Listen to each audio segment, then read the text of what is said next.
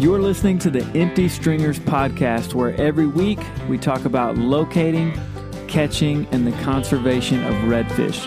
My hope is to share with you what I'm seeing from the poling platform so that together we can catch more fish. Think of it as your weekly fishing report.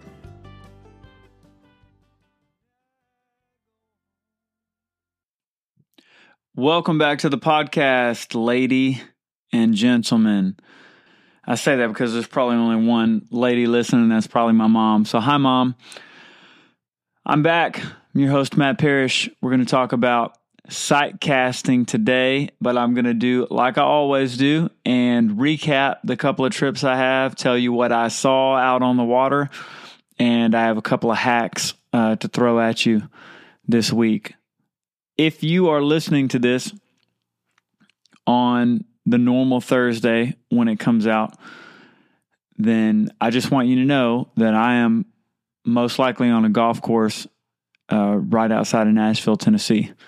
So, hoping to have a lot of fun and hoping to shoot uh, below 100. That's my goal. Just every round below 100, I'll be fine with that. I'm not a great golfer.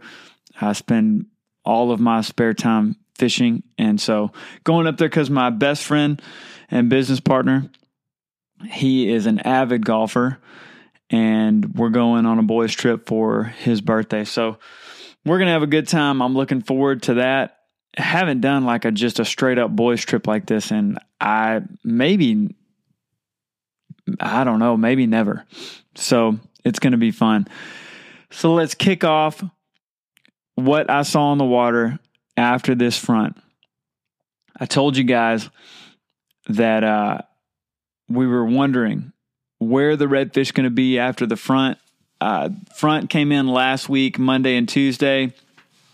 Wednesday was the first kind of clear up, first sunshine that we had, uh, first low wind since the front. The water started moving back up.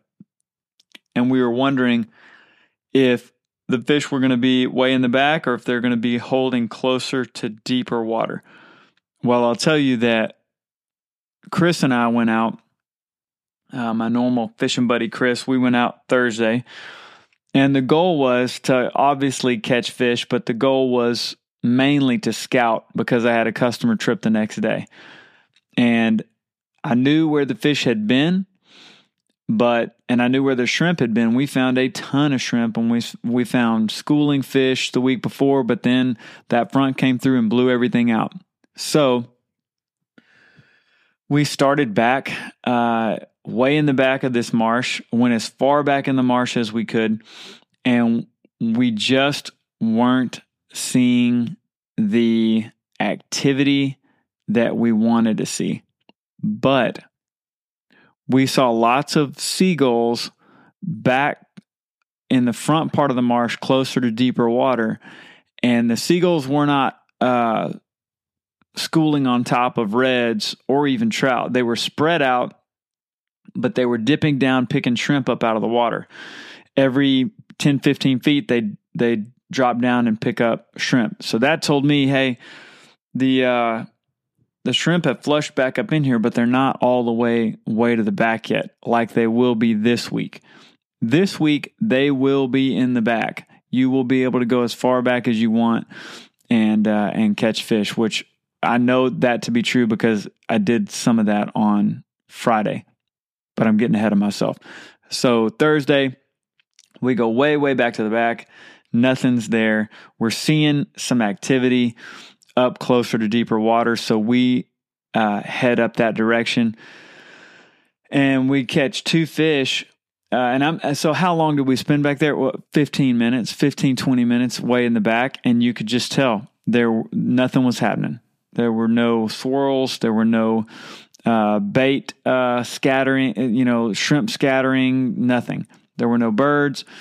And so we moved on up closer to the front and Chris uh, caught a redfish right off of the a grassy island. He crawled up on the platform, and I moved to the bow, and a seagull uh, just one random seagull came down and dipped down and picked up a shrimp about 30 feet from uh, where we were. I saw a redfish swirl as that seagull got close. I threw over there, nailed that redfish. So we had two redfish in the boat by 7:45. So we're like, "Hey, it's looking good." Well, then we kind of hit a a little bit of a slowdown and we were near deep water in a very marshy area, near a major inlet to the marsh uh, where the water was deep. And when I say near, what do I mean? I mean we're fishing 200 yards from it, you know, two, 300 yards at most. And we're working our way towards it, mainly because of the wind. If the wind had been blowing a different way, we would have started at the deep hole and worked our, ourselves away from it. But we had a beautiful situation with the wind at our back, sun in our back. So we did that. Uh, got over to a different area closer to, to deep water, and uh, Chris caught another redfish. We saw this redfish uh, in about a foot and a half of water, and he was up on the very top of the water column, nosing up into the grass. And uh, then he kind of disappeared on us. We we were both throwing all along that area. Chris popped him on about the third or fourth cast, and so we had three redfish in the boat. Well we uh, all fish released, of course, but we got uh, we got over. In fact, I think Chris might have kept a redfish that day. I can't remember. Once in a while, we'll keep one. It's just pretty rare. Uh, so the sun got up and the water was nice and clear, but the wind had picked up. It was probably blowing around 12, 12 14 miles an hour. And so we had a place we wanted to go where we knew the water was going to be even clear and we wanted to try to sight cast with the sun up. And so that's what we did. Went to this new place, also near deep water, because that was the theme of the day. We wanted to stay close to deep water, but we wanted to we wanted to fish in really shallow water, as shallow as we could get, a foot, eight inches, whatever, but we wanted to be near deep water. And second place, we went and it was on. It was on. We saw redfish after redfish after redfish after redfish. Uh, we did not catch all of them because they were picky eaters. I think that has something to do with it being after the front and uh, the high pressure that we had.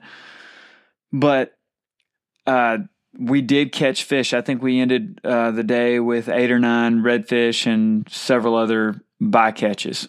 Uh, I can't remember what they were, but but that was the day. It was great. We had a blast. We had a kayaker uh, in a narrow channel uh, pedal over. I'm poling through this narrow channel, and a kayaker um, comes through this cut and parks right in front of us. I mean, like we we were pretty dang close to being able to hit him with a cast and uh, he never said a word to us and just thought it was cool. But I got the feeling based on his setup and just the way he was fishing that he had no idea that he was doing anything wrong.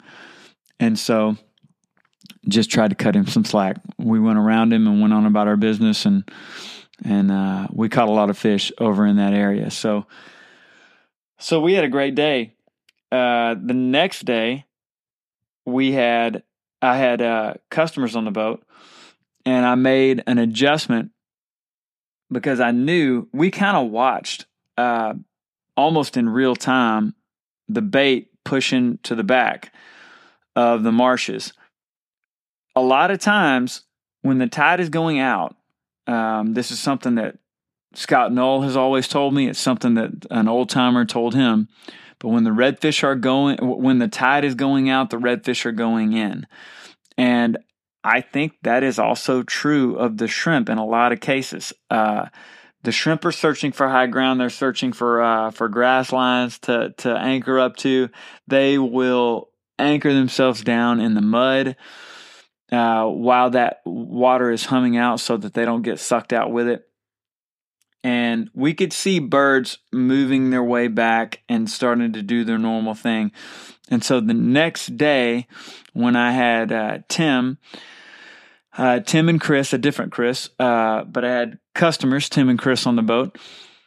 Uh, Tim, great bass fisherman, accurate caster. Uh, Chris, who had grown up fishing and done a lot of fishing, but just work life gets busy with kids and uh, you know all the things going on. He was a bit rusty, and uh, but was great at handling the bait caster and uh, could cast well. It's just you know how it is when you haven't been out for a while. Heck, I've spent so much time on the platform. When I went with Chris the day before, uh, I was I felt rusty. Uh, you know, I, I mean, it just you you blow some cast. You do, it's something you need to do on a regular basis to maintain your proficiency at. And especially this time of year when we uh, when we get into a lot of sight casting, it becomes a make or break kind of situation. But we'll, we'll get into that. And so when I had Tim and Chris on the boat, we started near deeper water and uh, didn't have any luck. Caught a few trout and uh, pushed our way back to some ultra shallow water in the very back of the marsh, like as far back as you can literally get your boat. And we found redfish because the water uh, levels have been up. Our low tides have been around a foot. Our high tides have been around two feet, uh, two foot. And so, because of that, you can get way back to some places, and that's what we did. And when you get out of those main lake areas and you push way back in these little marshy cuts and creeks, uh, the wind doesn't affect your visibility on the water so much. So it's easier to see the fish. You've got fish in a barrel, basically. If you can just be quiet, move slowly, you can get some good sight casting opportunities. So we got there way back in the back. We chased quite a few redfish in these little marshy pockets and ended up catching two of them. And then as we pulled out of the uh, mouth of this little marsh pocket, uh, Tim hooked up with another. So at this point, Tim had lost two redfish. He's boated three redfish, I think. Um, we move on around. He boats another, a fourth. Uh, Chris gets a. Chris has already caught a trout and he catches a flounder, but he hasn't caught a redfish yet, and it's starting to become annoying that Tim is catching all these redfish and Chris is not, right? So Chris is uh, is the one that's kind of uh, new. It's first time throwing artificial lures in saltwater. So this is music to my ears. I love that. I love to share the marsh and the whole experience with people that haven't done it. So I'm amped up. My whole goal now is look, Tim's having a great morning. I gotta find a redfish for Chris. We gotta put him on a redfish. So I'm thinking we're gonna go back to where uh, me and uh, and Chris Colin went yesterday. So when the sun gets high, and so here's the thing. This is what this is a little you know rabbit hole, but it's all about being on the water, right? You cannot substitute for time on the water. And this is a great example. There is an area, area where me and Chris went uh, on Thursday. I have been, I frequent this area, but I don't go there all the time. It it is a special circumstance type of area to go to. It's one of those places where if I told you, "Oh man, we've been killing it in this spot," well, if you show up at the wrong time, you're not going to kill it there. In fact, it gets really difficult to fish in certain conditions.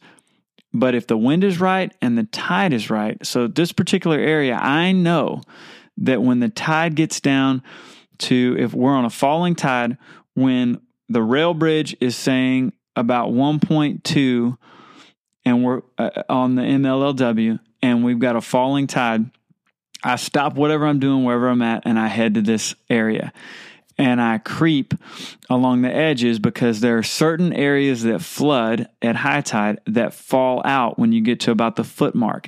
And I know that I want to be at an exact location when we hit the foot mark on the tide scale.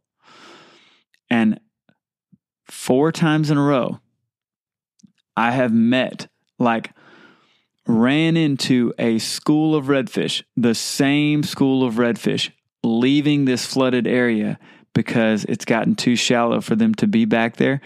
I have met them at the mouth of this spillway uh, four times now. And so that is not by accident. Now, there has been some luck involved because, I mean, I could have been 30 seconds late any of these times and missed that school to fish completely, right? It would be like you go into the office every day and you go get coffee at the coffee maker uh, every day at 9.03 and you and random coworker just happen to meet there uh, you know three times this week at 9.03 and you're like oh man that's really random. That's what me and this group of redfish have been doing but it wasn't random. I'm doing it on purpose. I've just had some skill and a lot of luck to do it because I know at what level I've I've spent the time on the water and I know at what level this little back flooded area gets too shallow for the fish. And so I know that if I'm at the at the mouth of this area when it gets that low, all the fish that go in there when it's flooded have to come out. And I know that some are going to go out one way and some are going to go out another way, but I know this one particular group has been coming out. And I learned that by seeing them there the first time and going, okay, I immediately pull my phone out and I look at what the tide level is at the bridge. I go, okay, cool. If the tide is there at the bridge, that's my marker. What what direction was the wind? What was this doing? All this kind of stuff, right? And then I go and put that to the test. And the second time I showed up, there they were again. And I'm like, oh man, what a coincidence. I met this same school of fish. Uh, I know it was the same school because I caught fish off that school both times and they were dang near identical. So the third time, I'm thinking there's no way that's going to happen. But it happened. And then now, Friday, uh, no, Thursday, Thursday was the uh, the third time with Chris. Friday was the fourth time with Tim and Chris. And so Tim caught a school uh, a fish off of that school. Uh, he had also caught another fish um, milling around that that area. So Tim's tracking up. He's got six or seven redfish in the boat by now, and I am not leaving until I get uh, our our client and friend Chris um, a redfish. I just can't leave until he catches a redfish. But we've, at this point, it's getting late in the day. We've exhausted uh, a lot of opportunities. Well, we've had some really cool sight casting opportunities. I mean, like crystal clear water, got a great look at the redfish, got to watch some of them eat, and we've had a really fun day. But I'm like, man, I'm going to feel like a complete failure if I don't get this guy a redfish. And so we're pushing along and we're we're getting pretty close to the end of like where I where I stop and we're going to pack it up and go home. And thank God he chunks out there, and unbeknownst to us, he lands a foot from a redfish, and that redfish crushes it, and Chris gets his redfish. And uh, so he got a slam. His first time throwing lures in the salt, and he caught a slam and uh, his buddy Tim tore it up as as Tim always does on on my boat. It seems to be. Uh, he uh, he had a great day, and those guys are just fun uh, to be on the water. I got to tell you, Chris, even though he uh, he struggled and didn't catch as many fish as Tim, Chris was patient and he paid attention, and you could see him putting the puzzle together as we went along uh, throughout the day. And a guy like that is going to come out, and by the third or fourth time he's out, he's going to be slaying it. And so, hope I get to fish with uh, with with him again. But we're in sight casting, the sight casting time of year. I did not see. I only saw two schools of fish uh, on Friday, zero schools on Thursday. We caught about the same number of fish both days, but I'm not seeing the schools that we saw before the front push through. I think that's going to change. now that w- this week, as you're listening to this podcast, the weather has warmed up quite a bit. The tide is doing about the same thing it was doing before. And I think that because of the sustained high water levels, we're going to start to see schools in the back marshes again. So I think that's coming back. I think that's going to last on through uh, early December. And then, eh, you know, you get a couple, two or three more of these fronts come through, and, and at some point, the hatches are going to stop. And when the shrimp hatches stop and we'll get that final flush out, uh, then, you know, we're going to be left with some redfish in the back, but they're not going to be schooling. They're not going to be chasing, uh, you know, big clouds of shrimp like they're doing, like I expect them to do this week. So, uh, water temp this week has been from 55 degrees early morning, getting as high as uh, 65, 68, because that sun is coming out and uh, and heating up those flats really quickly. I've had a lot of success over uh, mud and a lot of success over sand. And if you can find sandy areas that are holding shrimp, you typically get clearer water. It's just more fun to sight cast in that stuff. Uh, but if you can find ultra shallow marsh pockets like little creeks that lead to tiny back ponds and stuff, and you know there's been shrimp in the area, here's a key to know there's shrimp in the area. You know what I'm going to say? Shorebirds. Look for the shorebirds. Look for the ibises. Even if you don't have snowy egrets, an ibis will tell you that there's shrimp in the area. Okay, that's what they're eating right now. An ibis isn't hanging out anywhere where there's not shrimp. So, uh, but don't confuse their their nesting and roosting with them up and eating. Just because they're roosting in an area doesn't mean there's shrimp in that area. They just pick that area to sleep and nest, and then they'll fly out in the morning and they'll go find their their places they're going to hunt down shrimp. So be cognizant of that. Uh, a lot of guys this time of year they won't even launch their skiff till nine o'clock because they want to sight fish the whole time. Nothing wrong with that, but I my schedule will not allow me to stay on the water till three or four o'clock in the afternoon. Uh, I have to be off the water by you know one or two o'clock. So uh, if not earlier, some days. So I uh, I like to get there early because even though you're blind casting for the first couple of hours, we usually have some luck in those first couple of hours and, and boat a couple of fish. And so that's what I do. Uh, if you are sight casting this time of year, which most of us will, I cannot, I'm just going to give you a couple of, of hacks. If you are looking at the fish when you go to cast, even though you are trying to lead them with the cast and not put it right on their head, if your eyes are locked on that fish, uh, you're probably going to hit it with your cast or you're going to hit too close to it. You have to discipline yourself to take your eyes off of the fish and move three, four feet to the left or right or wherever and and put your lure out in front of the fish. When I'm throwing paddle tails, I am re- straight reeling that paddle tail in front of that fish.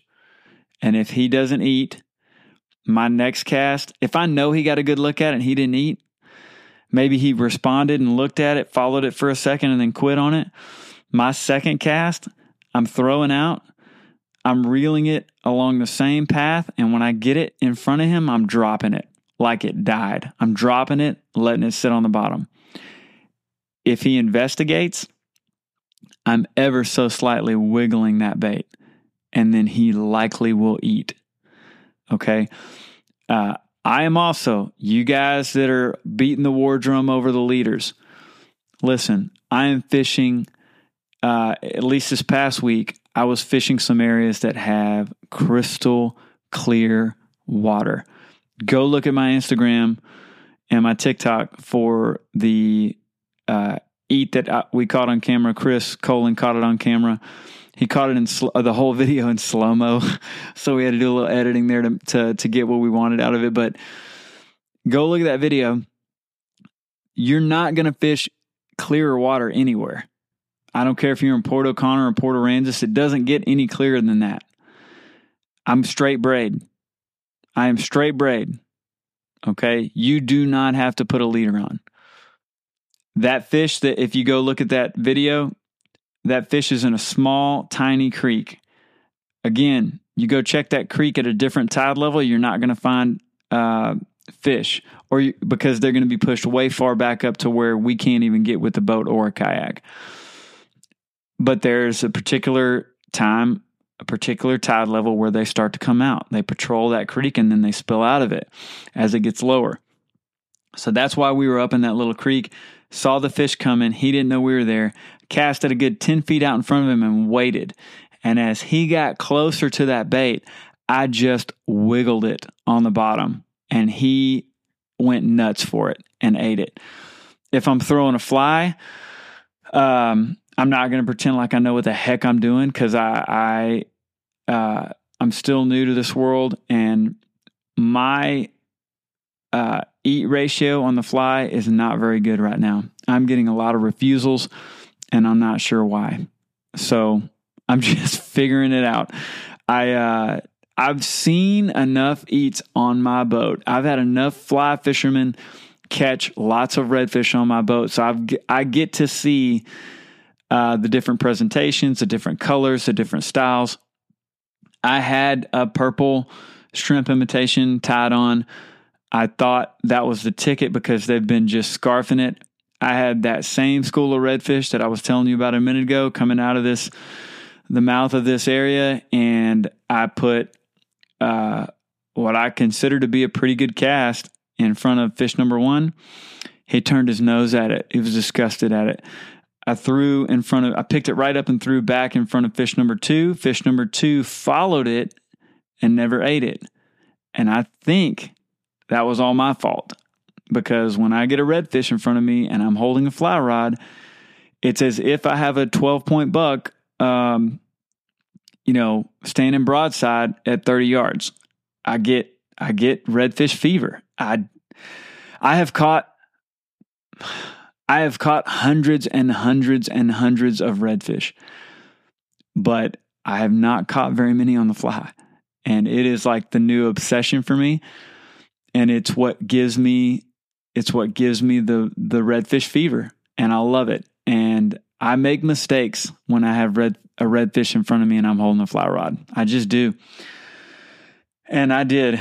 And uh, I don't think I I stripped when I should have stripped. I don't think I paused when I should have paused, and I, he just turned off of it. So, uh, but with a paddle tail, um, my confidence goes way up, and uh, sometimes they're just not going to eat. Look, I have a, another video on Instagram and TikTok that is in the same creek that I threw in front of. I made a good cast. I made a good presentation. The fish freaked out. I think he saw the boat. He got a little too close to us and uh, he changed zip codes. So if you think you're going to do it all the things right and get the same reaction every time, you're wrong. Each fish is different. You can pull a flat and there's going to be a fish tailing, and then you move up 50 yards and you're going to find another fish that's just cruising. Or you're going to find two fish cruising together and they're eating. And then you're going to find one fish tucked up against the grass doing nothing uh, just sitting there. And so each fish is a little different. They're not all going to act the same. It all matters too on did they just get done eating? Because I think, I think that once they have a decent meal, they go sit in the mud, they go tuck up into the grass, and they just sit there and sleep and digest their food. And that fish is not going to eat. You're more likely to roll over him with the boat and spook him off. So that's just uh, that's my two cents on that deal. Um, here's another little another little hack that I'll give you that I do at the end of my trips, and this is more for you guys on skiffs or boats. Still could work with uh, still could work with a kayak. It's just out of your way, and usually by the time you're done fishing on your kayak, you just want to get back to the launch.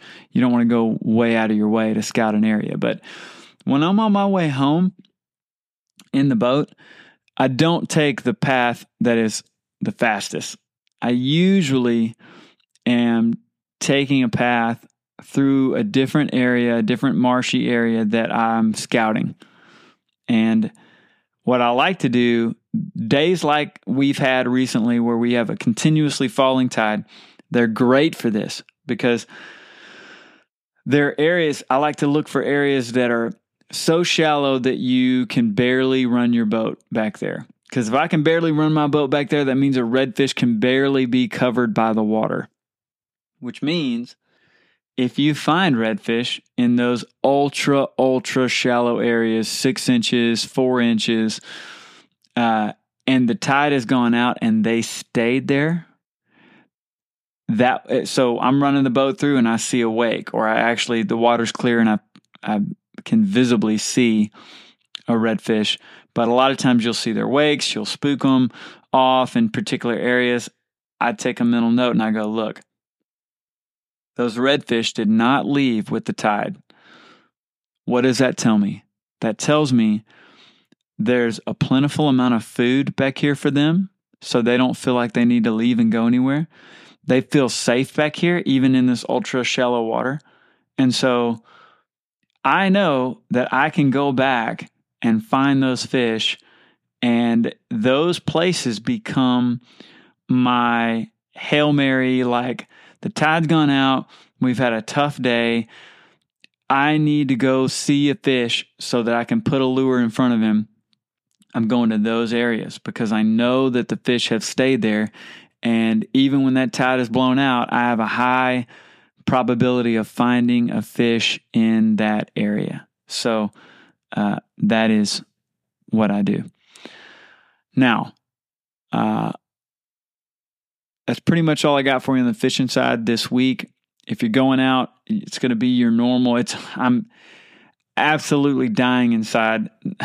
I know you don't feel bad for me. I'm going to be golfing instead of fishing. I get it. You hate my guts. I I would too. But Look at the wind on Friday. Oh, it is perfect. Friday is looking perfect. So if I'm you, I'm calling in sick and I'm going fishing on Friday. So that's what I would do.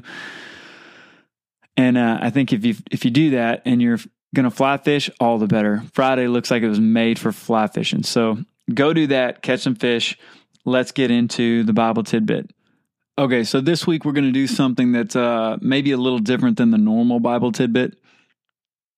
Because of all of the things happening in Israel, there are a lot of questions surrounding that scenario. Uh, let me say on that, first off, I do not believe there are some, I think I said this a, a week or two ago, there are some TV evangelists out there, you know, claiming that. Uh, that the Bible predicts this and it's part of some fulfillment of prophecy. That's ridiculous. Uh, the Bible does predict that there will be, as they say in Matthew, wars and rumors of wars, right? It's not a specific fulfillment of any one war or prophecy in the Bible. So uh, when you hear that, just know that whoever is saying that is taking great lengths, uh, being very uh, liberal with their connecting of the dots, scripturally, theologically speaking. Okay. Now, having said that, there's this is nothing new for the history of Israel. It has been happening uh, since they were very, uh, uh you know, very first a people of God or a nation state. So, one of the questions that's come to mind and that's been a topic among uh, me and my friends why does everyone hate Israel so much? Why is there such an embedded vitriolic hate for uh, Jews and Israel in general? Well, I cannot explain all of it, but I'm going to at least try to give you a very condensed biblical context for it. Okay. And it's going to be, I'm going off the top of my head, so it's going to be difficult. And I hope I don't get any of this wrong, but here we go. In the days of um, Abraham, God Abraham was a moon worshiper, okay? He was a Chaldean. God calls him, plucks him from nothing, and says, Hey, you are the chosen one. I'm going to turn you into a great nation, and I'm going to give you a son. And they don't believe that that's possible, him and his wife, Sarah, and because they're old. Well, uh, they wait around for that promise to come true, and it's taken a little too long for them. And so uh, Abraham takes his maidservant and knocks her up, and she gets pregnant with a son. And before that son is born, God tells Abraham, He will be a donkey of a man. Every man's hand will be against his, and his, his hand will be against every man's. Okay? It's not a great proclamation to be made about someone before they're born. He has the son, uh, Hagar, the maidservant, has the son. They name him Ishmael. A few years later, uh, Abraham gets his wife Sarah pregnant, and that uh, child is Isaac. Isaac is the chosen child that the promise of God will be delivered through. But God promises Hagar and Ishmael that, hey, uh, I'm going to turn you into a great nation also. And so uh, when Ishmael's about 13, he's poking fun at Isaac and they have a little spat. And uh, Sarah, mother of Isaac, the chosen child, gets angry and tells Abraham, Hey, banish uh, this slave woman and her child because I'm tired of her messing with my baby boy. And Abraham is in a pretty tight pickle but he does what Sarah asked him to do and banishes them. Well, God takes care of them. They end up moving into the desert of Paran, which is basically south of Israel. And uh, Ishmael goes on to be the father of a great nation. He has 12 sons. That's important. 12 sons. Okay. Isaac goes on to have twin boys, Jacob and Esau.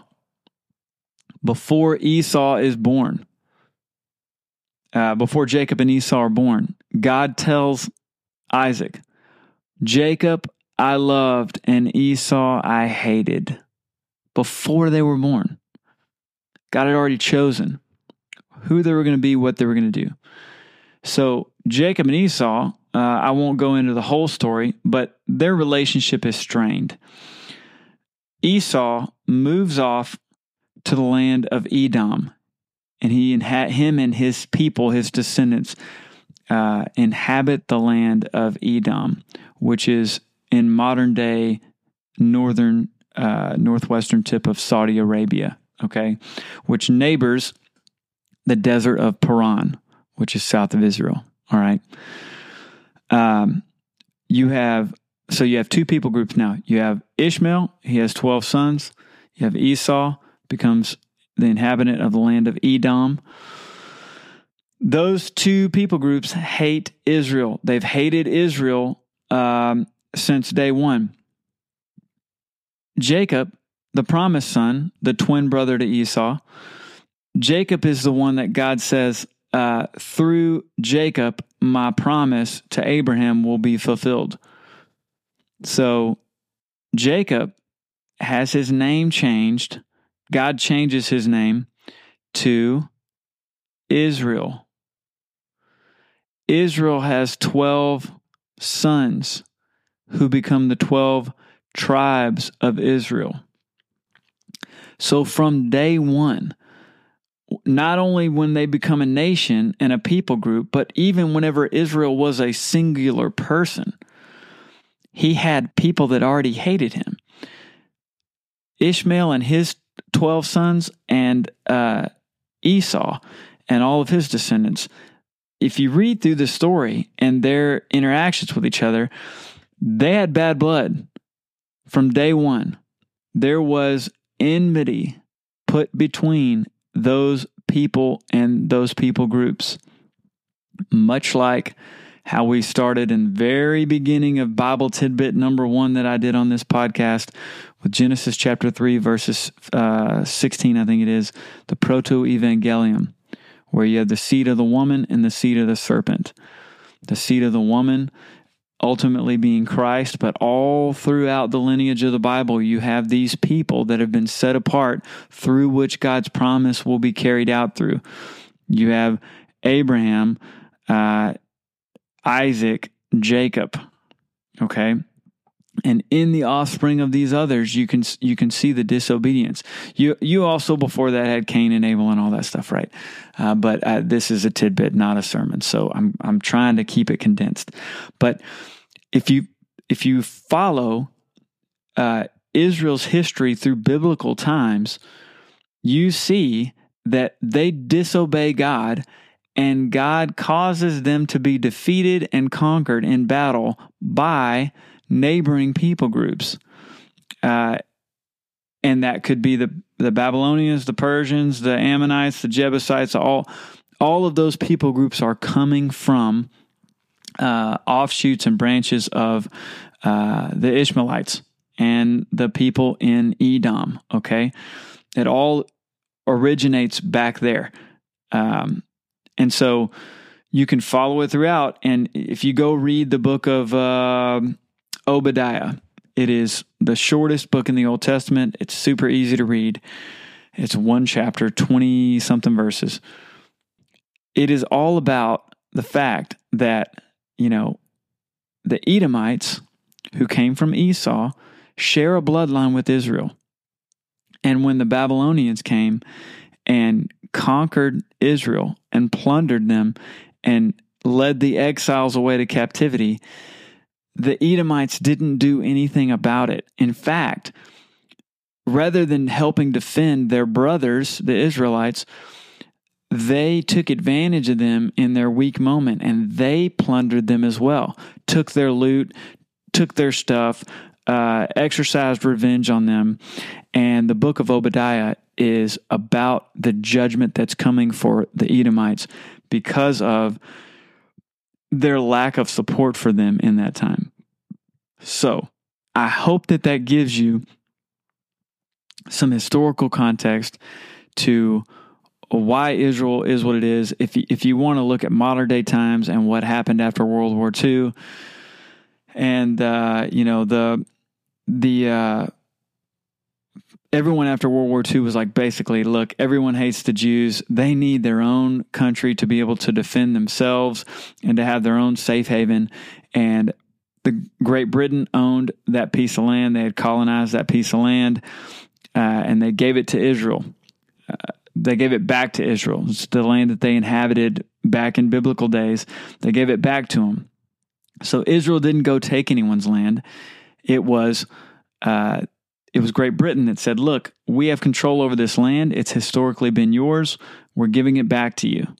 Okay, and the conflict has ensued since then, and I won't get into all that. But uh, so that's it, folks. That's a that's just a little bit of a biblical um, account of the the history long before we ever uh, were around. So gives you a little bit of perspective there. I hope that you guys have a great week.